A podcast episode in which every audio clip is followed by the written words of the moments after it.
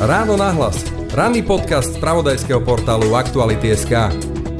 Naši západní susedia si volia prezidenta.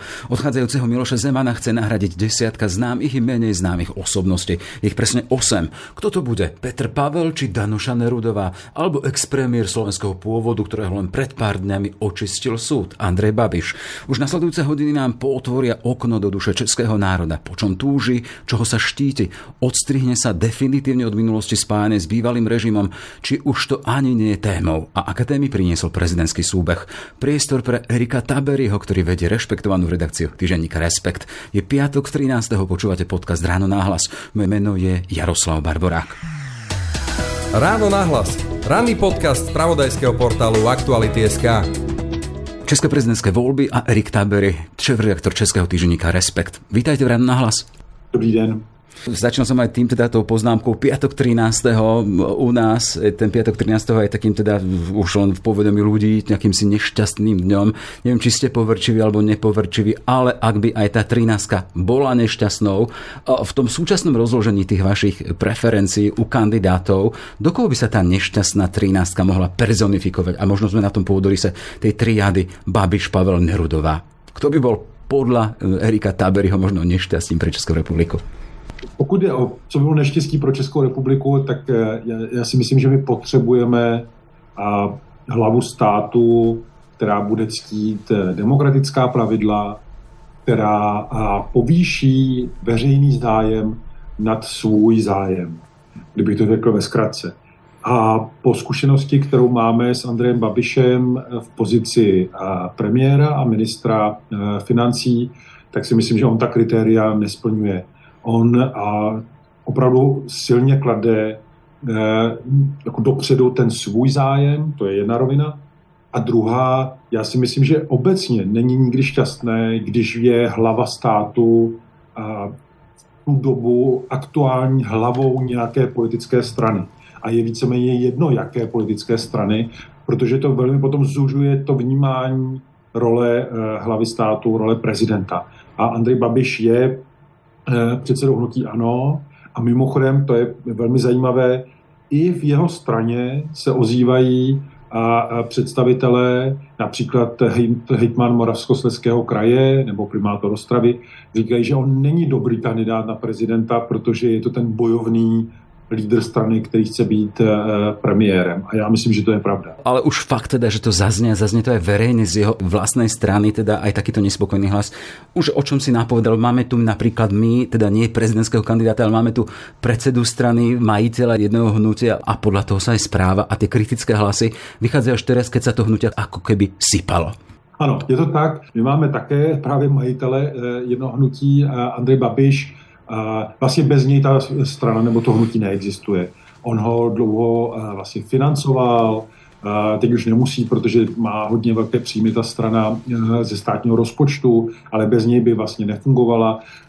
Voliči jsou opravdu hodně fixovaní na jeho osobu, což se ukázalo vlastně v předminulých volbách, kdy shodou okolností na jedné kandidáce ano, kandidoval jeho jmenovec, který s ním nic neměl a, a byl na úplně posledních příčkách a stejně se dostal nahoru. Takže eh, to hnutí je s ním spojeno. A dá se říct, že téměř je to jako monolit, který ho poslouchá a objevují se jenom takové jakoby drobné prasklinky a jedna z nich je právě ten eh, Moravskoslezský kraj, kde i v minulosti se ukázalo, že jak hejtman, tak primátor jsou tam vlastně tak populární u té veřejnosti, že oni jsou vlastně, oni jak svým způsobem Andreje Babiše nepotřebují. I jim pochopitelně přidává hlasy, že jsou za ano, ale eh, ta jejich eh, síla, eh, ostatně primátor tam vyhrál, jako získává na 50% vlastně těch hlasů. Takže tam je vidět, že ta pozice je tak silná, že oni si mohou dovolit byť trochu kritičný. Hej, takže začínali sme tým, že kto by bol nešťastným pre krajinu, pre Českú republiku podľa Erika Taberyho, ale toho prezidenta u vás si nevyberal len Erik Tabery, to teda trošku zľahčené hovorím, ale sú tu milióny voličov. A tu sa chcem teda, aby sme mali obrazmi na Slovensku, sme predsa len pozorovateľmi to, čo sa deje u vás. Aká je tá personálna ponuka, z čoho si môžu vybrať a kľudne to môžeme rozdeliť eh, podľa kategórie. A to som počúval nedávno tú vašu vnútornú redakčnú diskusiu, kde ste to aj tak pekne pomenovali. Prezidentská liga, politickí tvorovia a ľudia, ktorí sa na zozname akoby ocitli omylom. Čiže keď sme v tej prezidentskej lige, už sme zači- začali Andrejom Babišom, ex-premiér, ja tam len pripomeniem tú jeho komunistickú minulosť aj so záznamom o spolupráci s tajnou službou e, režimu, aktuálne očistený spod obžaloby z dotačného subvenčného podvodu v kauze Čapí hnízdo. To je on, ty další z prezidentské ligy? Myslím si, že víceméně v českém případě stojí za to debatovat jen o třech jménech. Andrej Babiš, to už jsme naťukli, pak je to Danuš Nerudová a Petr Pavel. E, ti dva zbývající jsou, e, řekněme, že měli e, podobnou podporu u voličů. Většinou se to pohybovalo v těch průzkumech veřejného mínění kolem 25 až 28% Tam bylo zajímavé, že chvíli to vypadalo, že to byl jenom Andrej Babiš a Petr Pavel, a potom Danuši Nerudové se podařil vlastně celkem nebývalý nástup, kdy ona ten vzestup eh, opřela vlastně o mladé voliče. Ona hodně akcentovala témata, která jsou spojená eh, jakoby s mladší generací a najednou se rychle dostala vlastně na úroveň eh, těch dvou kandidátů. Jenže se zdá, což samozřejmě tak úplně nemusí dopadnout, ale najednou se zdálo, jako kdyby to bylo to maximum, protože Ona je bývalá rektorka Mendelovy univerzity a najednou se mnohem víc začalo probírat to, že uh, tam byly problémy s udělováním uh, doktorských titulů u zahraničních studentů a, a ona se do toho tak trochu začala zaplétat, udělala podle mě úplně fatální chybu, že si myslela po nějakou chvíli, že o tom nebude muset mluvit. A chtěl bych vidět její poradce, které to napadlo, protože my samozřejmě víme eh, jako novináři, že nic takového, jako že se nemusí vysvětlovat problém, prostě neexistuje. Naopak, kor u prezidentských voleb, jakmile se objeví problém, tak logicky se na něj všichni soustředí. Může být toto, ne, tato nepripravenost eh, na vysvětlení této svoje kauzy osudnou? Já myslím, že ano, protože ona tím, jak jakoby zaváhala tak vlastně paradoxně to víc ještě nafoukla uh, uh, tu kauzu, než kdyby rychle zareagovala, podařilo se jí to nějakým způsobem zarámovat a šla by dál. Ne. Takže tam myslím si, že eh, jí to stálo nejenom síly, podporu, a když se podíváte potom na, vlastně na ty volební modely, tak tam, jakmile se to začalo víc prochá, probírat, tak najednou vidíte, jak ono začne jako jemně klesat a Petr Pavel jde nahoru. Čiže verejnosť nezobrala hej, tu jej obranu, že sem hajná, co chytila pitláka, po slovensky som hajní, ktorý chytil toho pitláka, ktorý mi to robil zle na té univerzitě. Úplně ne, ale to, to je klasická taková jakoby nevýhoda, když se e, nějaká kauza otevře e, během kampaně. To, že tam je problém, víme všichni, ale není, jako, není v našich silách e, posoudit, jak velká ta její odpovědnost je. Nicméně, tím, že ona to nedokázala rychle eh, vysvětlit a ještě právě chtěla chvíli mlčet, což buzuje trochu podezření, jestli tam není něco víc, tak najednou se jakoby do toho zapletla. A voliči, ty, kteří chtějí změnu, eh, a změnu právě od těch různých šíbrů a, a lidí, kteří jsou do něčeho zapletení a tak, tak oni už potom neřeší jako faktum té kauzy. Oni mají jenom pocit, tam se něco řeší, tam je nějaký problém. Takže myslím si, že tam je to opravdu, že to byl ten bod obratu, kdy ona začala ztrácet. Pochopitelně se může stát jako zázrak a ona do toho druhého kola uh, postoupí. Ale jak jsem koukal, nejenom ty, ty, ty preference, ale i na ní je vidět, jako kdyby trochu jako ubral uh, uh, vítr z plachet, že je taková trochu víc jako defenzivní, trochu víc nervózní, trochu občas jakoby jde dál v nějakém popíchnutí Petra Pavla, což myslím si obecně ty, eh, ty voliči nemají úplně rádi. Všiml jsem si to aj ja v tej diskusii na CNN Prima v stredu, kde bola aj trošku nervóznejšie a bola v defenzíve.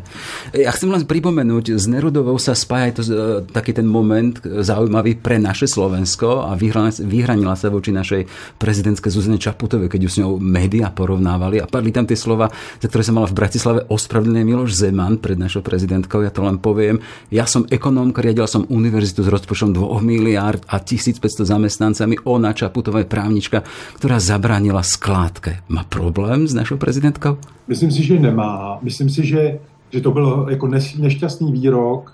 Uh, myslím si, že uh, ho formulovala hůř, než jak myslela.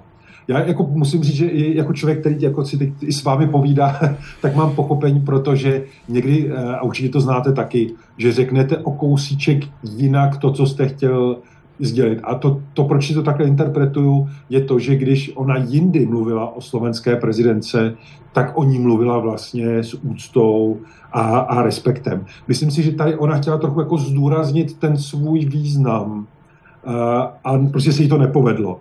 Ale nebral bych to jako ne, ne, neúctu k slovenské prezidence už proto, že oblíbenost slovenské prezidentky v Česku je jako uh, abnormální. A zejména u lidí, kteří podporují Petra Pavla nebo Danuši Nerudovou, je e, slovenská prezidentka jako ten příklad toho, jak by měla e, fungovat e, hlava státu. Ona se v té české debatě je zmiňována často právě proto, že bychom potřebovali někoho, kdo ctí pravidla a kdo, kdo nezneužívá pravomoci, dokonce i když jí k tomu její vlastní stoupenci vyzývají. Takže v tomhle bych řekl, že Slovensko na rozdíl od té vládní a parlamentní situace nám funguje jako příklad, jak by to mělo vypadat. Spomínali sme teda Andreja Babiša, Danušu Nerudovou a potom tu máme Petra Pavla, generál vo výslužbe s históriou pôsobenia vo vysokých štruktúrách NATO, rovnako ale s tým Šrámom alebo Koslivcom z prednovorembrových čias, člen KSČ, pripravovaný káder pre komunistickú vojenskú rozviedku. A predsa človek kandidát v prezidentskej lige. Prečo?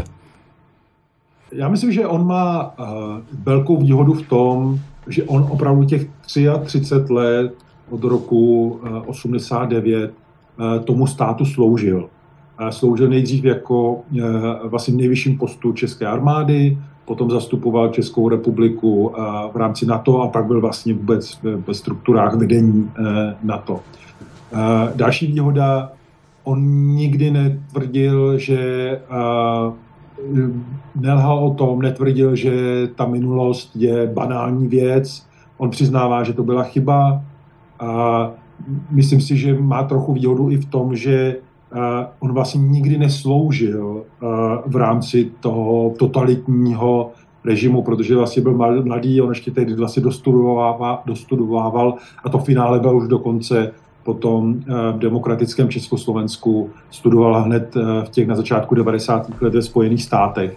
Takže ano, šrám to je. Já myslím si, myslím, že eh, jakákoliv služba v nějakých důležitých strukturách minulého režimu je prostě chyba, a, ale zároveň si myslím, že už máme tolik let od té doby, ne, že by to snižovalo tu situaci, ale že můžeme posuzovat, jak se ten člověk choval potom jestli se to pokusil odpracovat, jestli eh, je autentický v tom, že slouží těm eh, demokratickým institucím.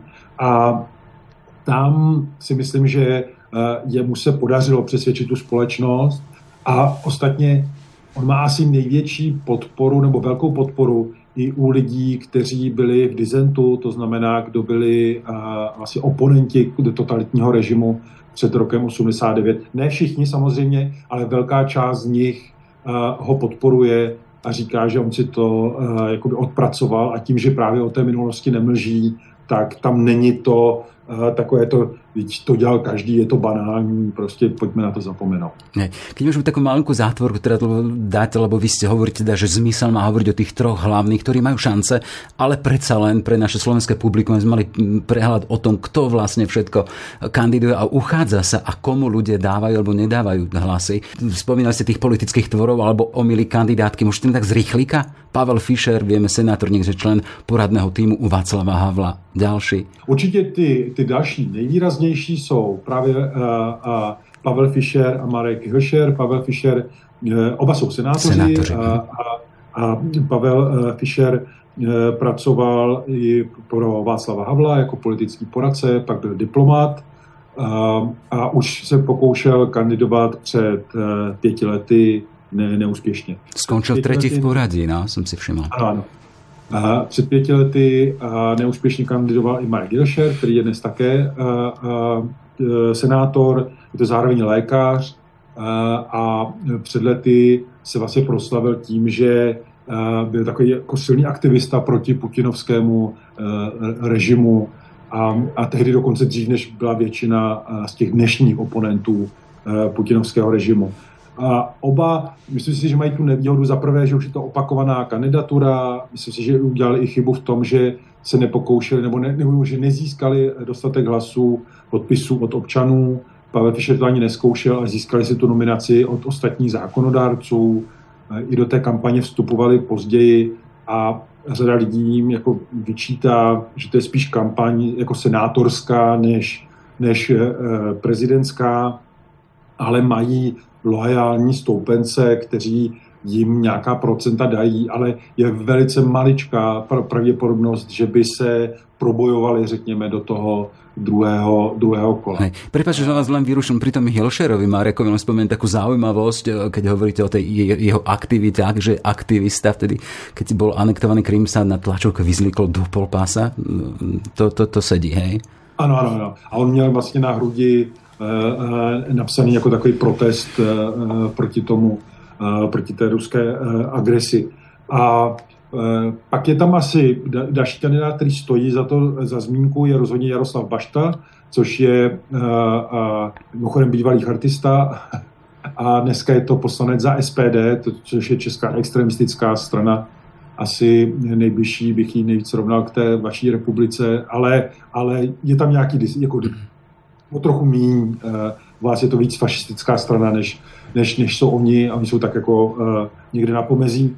Nicméně on, oni vlastně kandidují svědomím, že nemají, myslím teď SPD, že nemá eh, šanci na zvolení, ale chtěli mít tam prostě svůj hlas i kvůli kampani a já myslím si proto, že nechtěli, aby to celé měl tu show jako pro sebe jenom Andrej Babiš. A Jaroslav Bašta v rámci těch, té, té kampaně, těch debat, on téměř nevystupuje, je tam vidět pokročilý věk a i asi neúplná kondice, takže e, nepůsobí úplně e, energicky a často vlastně třeba, když s ním dělají rozhovor, televizi, tak on nereaguje na otázky a vypráví si uh, prostě ty své statementy. Takže ešte tá jeho SPD môže byť nespokojná s tým, teda, že tá jej značka je reprezentovaná človekom, ktorý nemá energiu. Ale teda, keď sa spojím, vrátim do jeho minulosti, on bol hlavne spájaný s ČSSD celý svoj politický život a, z, a bol teda aj členom Zemanovej vlády. Ano, právě. On, byl, on je taková ta, ta zemanovská ČSSD, která je vlastně hodně podobná té SPD dneska. Takže jako, jako, jakou si, logiku, logiku to dává, ale myslím si, že SPD je jedno, jako kdo ji reprezentuje. Tam jde o to, že on je proti systému. On třeba slíbil, že odvolá českou vládu, když bude zvolen prezidentem, což na což nemá pravomoc. Jo. A on to ví a ví to SPD, ale oni prostě lžou těm svým voličům, protože vědí, že ty si to jako moc ověřovat nebudou a že to je dobrý, dobrý slogan. Ale proč stojí za to o něm mluvit, je, že on může být docela důležitým, nebo teoreticky by mohl být důležitým kandidátem v tom, že on by mohl vzít nějaké potenciální hlasy, hlasy pro Andreje Babiše. Aha, aha. Takže zejména, když se ještě uvažoval, což dnes už je trochu méně pravděpodobné, tam to chvilku vypadalo, že do druhého kola by se mohla dostat Danuše Nerudová a Petr Pavel. To znamená, že Andrej Babiš by zůstal před tou e, branou. Jenže to je dneska méně pravděpodobné, protože Danuše Nerudová klesá. Podle mě by musel Pavel Fischer a Marek Hilšer odstoupit z kampaně. A ty Zatiaľ to neurobili. Mhm by posílili ty demokraty. Pak by se teoreticky mohlo stát, že by eh, Andrej Babiš zůstal vlastně před tou hranicí eh, eh, druhého kola. A pak máme už opravdu vlastně bezvýznamné kandidáty, o panu Středulovi, teď bývalém teda šéfovi odborou mhm. odstoupil. A pak máme bývalého rektora Univerzity Karlovy Zimu, Tomáš Zima. který, mm je úplně ne, neviditelný. Jako já vlastně jsem jeho kampaň nezaznamenal vůbec, a akorát když ho pozvou, protože jako, jako by musí do těch televizních debat, tak tam odpovídá, ale... Je to taký paradox, predsa len stál na čele uznávanej svetovo známej Karlovej univerzity viac rokov a výkon v jeho prezidentskej kandidatúre je teda také neviditeľný. Je to sklamaním aj pre vás? Nepřesvědčivý, nemá žádné téma a musím přiznat, že právě s tím, co jste říkal, jak v důležitou instituci jako vedl, tak je to na hranici nějaké trapnosti, kde by člověk přeci jenom čekal trochu jinou, jako úroveň a jiný, jiný výkon. A pak poslední, jestli jsem dobře počítal, je Karel Diviš. podnikatel Diviš, o kterém drtivá většina lidí dlouho neslyšela, o něho znali dřív, protože on byl sporták v české televizi. 20 rokov komentátor na športem. Hm? Ano. Pak, pak odstoupil, tak pak odešel a byl podnikatel a teď se jako vrátil, rozhodl se, že bude kandidovat, ale zaprvé se dostal těsně do vůbec mm, té soutěže, protože ministerstvo vnitra eh, došlo k tomu, že celá řada těch podpisů, které získal, eh, eh, neseděla. On si najal agenturu, která mu sbírala, takže má, že si zaplatil, která mu sbírala podpisy. A jeho výkon, on byl v té česko-televizní debatě a evidentně si řekl, že musí působit jako mladě a energicky. A on tam prostě řval. A bylo to, Uh, jako vlastně to Česko se mu smálo. Hmm. Není to ten moment, kdybyste si řekli, že ukazujete nějakou sílu a energii ale spíš taková... S výkonom komentátorov športových prenosov sa spájajú často aj tie jeho, jak vy hovoríte, žval, kričal, mal tam tie emócie. No. Ale keď sa teda vrátime k tej prezidentskej lige, on predsa má zmysel hovoriť hlavne o nej a teda kandidátom so šancami postúpiť až do finále, prevziať ten úrad hlavy štátu. A ako hodnotíte tú výbavu, s ktorou prichádzajú či už Babiš Pavel, či Nerudová a tuto do očí bije najmä ten fakt prednovembrovej komunistickej výbavy Babiša a Pavla a potom ten Nerudová Ľudovej s rýchlymi titulmi a plagiátmi, ktoré sa diali na univerzite, ktorú riadila. Nikdy vám nenapadla taká veta, že nemáme po 30 rokoch naviac? Já musím říct, že vlastně ta letošní nabídka, eh, která se teda teď nejvíc vlastně personifikovala do Danuši Nerudové a Petra Pavla, mi přijde vlastně, že to je kvalitní, eh, eh, kvalitní varianta pro, pro českou společnost. My vždycky musíme posuzovat to, jaká ta společnost je, v jakém stádiu se nachází, v jakých, jaké problémy má, i kdo je ochoten vstupovat do toho veřejného prostoru, protože celá řada, a to není jenom problém Česka, celá řada kompetentních lidí se nechce prostě pustit do toho prostoru, kde vás okamžitě semele a nenávist, a, sociální sítě, hledají všichni na vás jako nějakou chybu a leze vám to do soukromí. Takže bohužel spousta kompetentních lidí do toho nechce jít. A podle mě Petr Pavel i Danuši Nerudová jsou prostě kvalitní kandidáti, u kterých vás napadá spousta ale a mají tyto e, e, dva šrámy. Ale e, když se podíváme na to, jak působili opravdu, řekněme, drtivou většinu svého produktivního života tak eh, to patří tomu lepšímu, co eh, Česko může nabízet. A kdyby jeden z nich porazil Andreje Babiše a stal se prezidentem, tak, nebo prezidentkou, tak je to pro nás nebývalý skok předu. Nebývalý. A troufnu si tvrdit, že je jedno, jestli jste vlevo nebo vpravo, uh, bude to ten skok pro obě části toho politického spektra, protože uh, myslím si, že uh, každý má nějaké ale, ke kterým bychom se možná i mohli ještě dokoby dostat, ale nicméně principiálně si myslím, že oni budou dodržovat ta pravidla. To znamená, že by tam odpadlo to, co jsme měli s Milošem Zemanem, že on se chová jako barbar, který dobil prostě město a chce všecko. Je mu jedno, jaké tam platí zákony, pravidla, je to jeho. A už jako už, to bylo, už toho bylo dost a potřebujeme jako v tomhle změnu a myslím si, že oni by přes všechny výhrady naplnili. Čiže to platí toho, že po Milošovi Zemanovi bude všetko lepší? Myslím si, že rozhodně, protože Miloš Zeman opravdu, jako ten si dělal, co chtěl a bohužel vlastně ta politická reprezentace nebyla dostatečne silná a ochotná, aby mu v tom čelila. Ja len pripomínam jeden z posledných prieskumov, to bolo práve pred Česku CNN na tú debatu s príjmou, s prezidentskými kandidátmi a tam bolo, že akého prezidenta si Češi želajú, alebo Česi želajú a tam na prvom mieste skončilo to, že má byť slušný a dôstojný až 35%. Ďalšie dve priečky potom bolo teda, aby vyrovnal ekonomické nerovnosti a mal víziu 27 respektíve 17 a potom 14% zjednotil spoločnosť, ale to prvé slušný a dôstojný. To je takáto zrka zrkadlo prezidentovania Miloše Zemana? Neslušný a nedôstojný? Je, je, je to tak a je třeba říct, že a, on se choval tak vlastně skandálně, že on končí opravdu s mizivou podporou na to, jak e, Češi, to třeba rozdíl mezi Českem a Slovenskem, mimochodem, je strašně zajímavé, že u nás my furt žijeme tu iluzi, že jsou to králové. Jo? Slováci jsou v tomhle mnohem racionálnější než, než Češi, kteří se, kteří se občas my se víc jako prožíváme jako větší národ, než jsme. A mimo to i, patří právě i vztah jako k hlavě státu.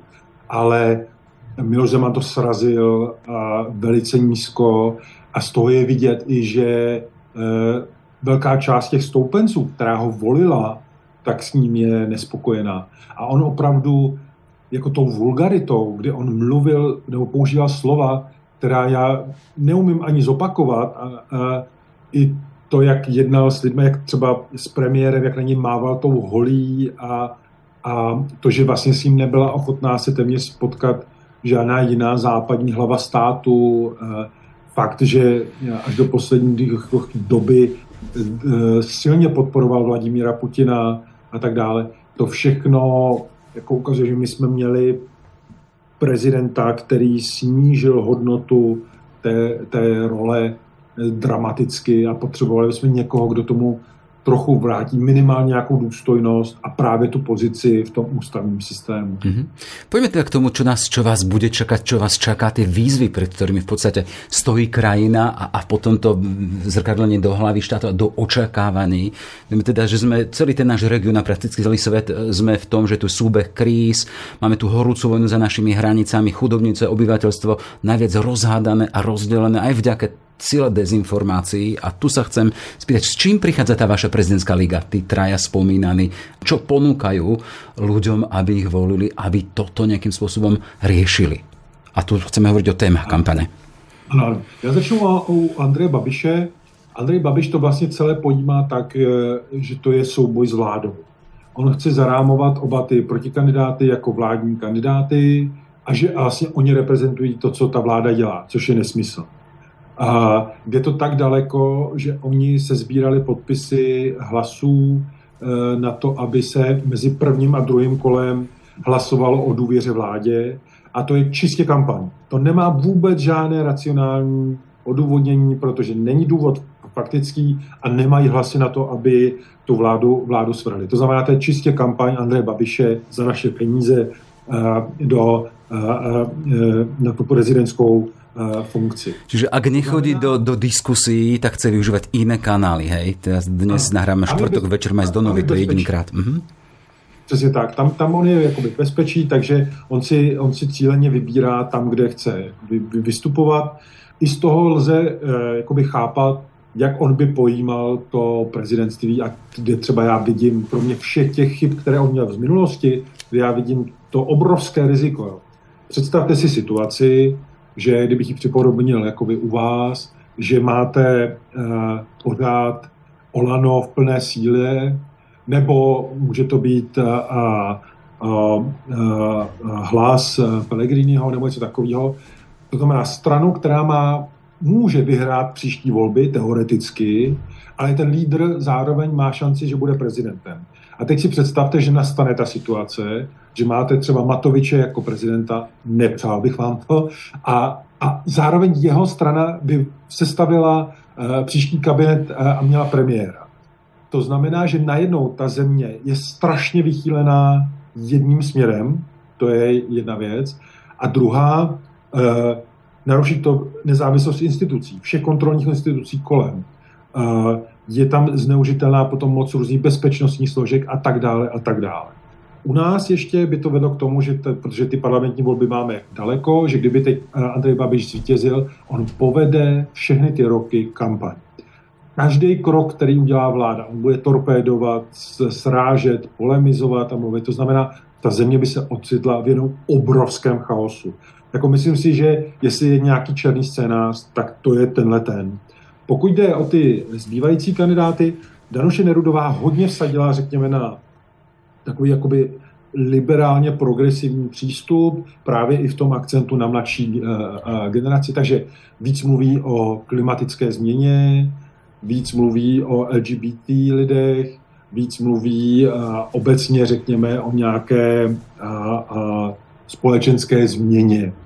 A a myslím si, že i proto vlastně část třeba těch mladých, mladých lidí se v nich vidí, nehledě na to, že je mladší kandidátkou, je 42 nebo 43, myslím, takže vlastně patří mezi ty mladší kandidáty, možná nejmladší, kteří tam dneska jsou. 79, čiže bude mít 44, tak. 44. A, a, a zároveň samozřejmě je žena, je to jediná kandidátka v tom mužském, té mužské nabídce. Takže a to souvisí, myslím si, s tou, s tou uh, její kandidaturou. Petr Pavel evidentně jakoby hodně sází na to, že uh, chce být takovým jakoby prezidentem pro období po Miloši Zemanovi. to znamená, a nesnaží se polarizovat, nesnaží se tolik nastavovat, nastolovat vlastní témata, v těch debatách on primárně mluví, eh, na co je tázán, ale nevkládá do toho, co na rozdíl od Danuše Nerudové, nějaké, nějakou vlastní agendu, někudy, kudy by chtěl jít. Je, i když si zachovává svoji jako identitu, on v těch odpovědích málo taktizuje, což je celkem jakoby sympatické, tak zároveň tou střídmostí myslím si, že jakoby budí a chce budit dojem, že je spojovníkem. Ne, že bude jako lavírovat a nebude říkat třeba, že válka na Ukrajině je ruská, ruský zločin, protože tam třeba už Andrej Babiš je mnohem opatrnější, ale e, myslím si, že Petr Pavel chce zbudit jako dojem, a, když bude vláda Andreje Babiše, já s ním třeba budu nesouhlasit, ale budu ctít pravidla, budu ctít ústavu, to znamená, pokud si ta veřejnost tu vládu zvolila, tak ji prostě bude mít. A myslím si, že to je jeden, a že tahle ta taktika, kterou on zvolil, a mimochodem má v sobě, kolem sebe i tým a, a poradců, kteří pomáhali v kampani e, vaší současné prezidence, e, tak myslím, že tahle strategie e, evidentně jakoby funguje. Je to, působí jako, jako nějaký klid v té rozjitřené době. Samozřejmě nikdo netuší, jestli to bude fungovat až tak daleko, že by postoupil do toho druhého kola, ale pokud bych měl soudit podle reakcí, ať už v průzkumech, na sociálních sítích nebo v tom vůbec veřejném prostoru, tak bych řekl, že mu to funguje. Čiže piatok po 14. hodině se začnú sa otvoria volebné miestnosti. U vás ešte stále podľa tých dát, ktoré sú, je nejaká tretina nerozhodnutých voličov a hovorí sa o tom, že to je tá významná časť e, volickej základne, ktorá môže rozhodnúť. Čo môže spraviť táto tretina so šancami e, do týchto troch? Pro uh, Petra Pavla a Danoši Nerudové je tohle to ta klíčová skupina. Protože voliči Andreje Babiše jsou rozhodnutí. Ti, ti neváhají. Jaroslav Bašta a bude mít část těch váhajících. To jsou lidé, kteří třeba někdy vůbec nechodí volit, anebo jsou to lidé, kteří právě volí tu SPD, ale třeba tu prezidentskou volbu tak jako neřeší. To znamená, ty váhají, spíše si vůbec jí. Ale vlastně všichni ti sociologové říkají, že ti eh, kandidáti, kteří se nejvíc rozhodují a váhají, tak, jsou, eh, tak se rozhodují mezi Danuší Nerudovou a, a Petrem Pavlem. Takže pro ně dva je ta, eh, tahle skupina voličů naprosto klíčová. A je to přesně, jak to říkáte, u nás obecně, to je skoro každé volby, třetina lidí se rozhoduje, až když jsou u té urny a váhají, tak já to dám tomu nebo té. Keď som pozeral tú debatu v stredu na CNN Prima, e, tak tam obidva tí kandidáti, nebol tam Babiš prítomný, ale obidva spomínali teda, že môže prísť ten posledný moment, záverečný moment, keď ich Andrej Babiš čím si prekvapí, čím si znevýhodní, či vylej na nich vedra špiny, Očakáva sa to, dnes sme pre tou poslednou debatou na Nové, kde Babiš má byť. Může se to stať? Může se to stát já, kdybych měl, a teď už, eh, že za chvilku to uvidíme, tak se možná ukáže, jak se pletu, ale eh, já bych očekával, že on bude, že Andrej Babiš bude tvrdý, bude přehánět, bude je rámcovat jako ty pre, kandidáty vlády a tak dále. Ale skoro bych se odvážel tvrdit, že tu pomyslnou nějakou bombu si schová pro druhé kolo. Protože on si musí něco schovat eh, až uh, bude mít toho jednoho protikandidáta, aby věděl, kam přesně zacílit. A on, vlastně ti odborníci se shodují na tom, že pro něj, protože má poměrně malé, malý potenciál, se zatím zdá, což samozřejmě potom se může měnit, ale zatím má malý potenciál, ale pro ně bude, by bylo klíčové dokázat, aby co nejméně lidí, kteří podporují toho protikandidáta, přišlo k volbám. on bude potřebovat srazit tu volební účast. Když se mu to podaří, tak jeho šance na zvolení e, rostou. Ale jinak on má nevýhodu v tom, co je jeho velká výhoda e, při kandidatuře v parlamentních volbách, že on má dokonale obospodařenou tu voličskou základnu, na kterou přesně cílí. V prezidentských volbách je vždycky nutné to o něco rozšířit. A tam on má e, jako problém, protože to demo, ta demokratická část té společnosti ta ho výrazně odmítá. A pak je ta SPD a další, pro které je zase málo uh, ra- radikální. Takže uh, může se stát pochopitelně, že ti lidé si řeknou, tyhle ty, kteří pro které je málo radikální, že je furt lepší Babiš než demokrat Pavel nebo demokratka Nerudová a prostě tam půjdou a hodí mu to. Ale aby se to stalo, tak bude muset ještě jako hodně něco udělat a to může být právě ta pomyslná nějaká bomba. Tak držíme vám palce, lebo teda vy, novinárske tým, idete do svojej poriadnej roboty, zastavíte sa škedy až v pondelok niekedy, alebo v nedelu večer, keď to bude jasnejšie. Spomínal som na začiatku, voľby u vás začínajú piatok 13. a hoci je to v našich končinách medzi ľuďmi ten nešťastný dátum, máme národ tu v Európe, Talianov, ktorí práve 13 piatok, 13. v piatok považujú za šťastný deň a nech je takým aj pre vás. Toľko teda Erik Tabery, šéf Respektu. Všetko dobré a ďakujem veľmi pekne za váš čas. Také děkuju, nashledanou. Všetky podcasty z pravodajského portálu Aktuality.sk nájdete na Spotify a v ďalších podcastových aplikáciách.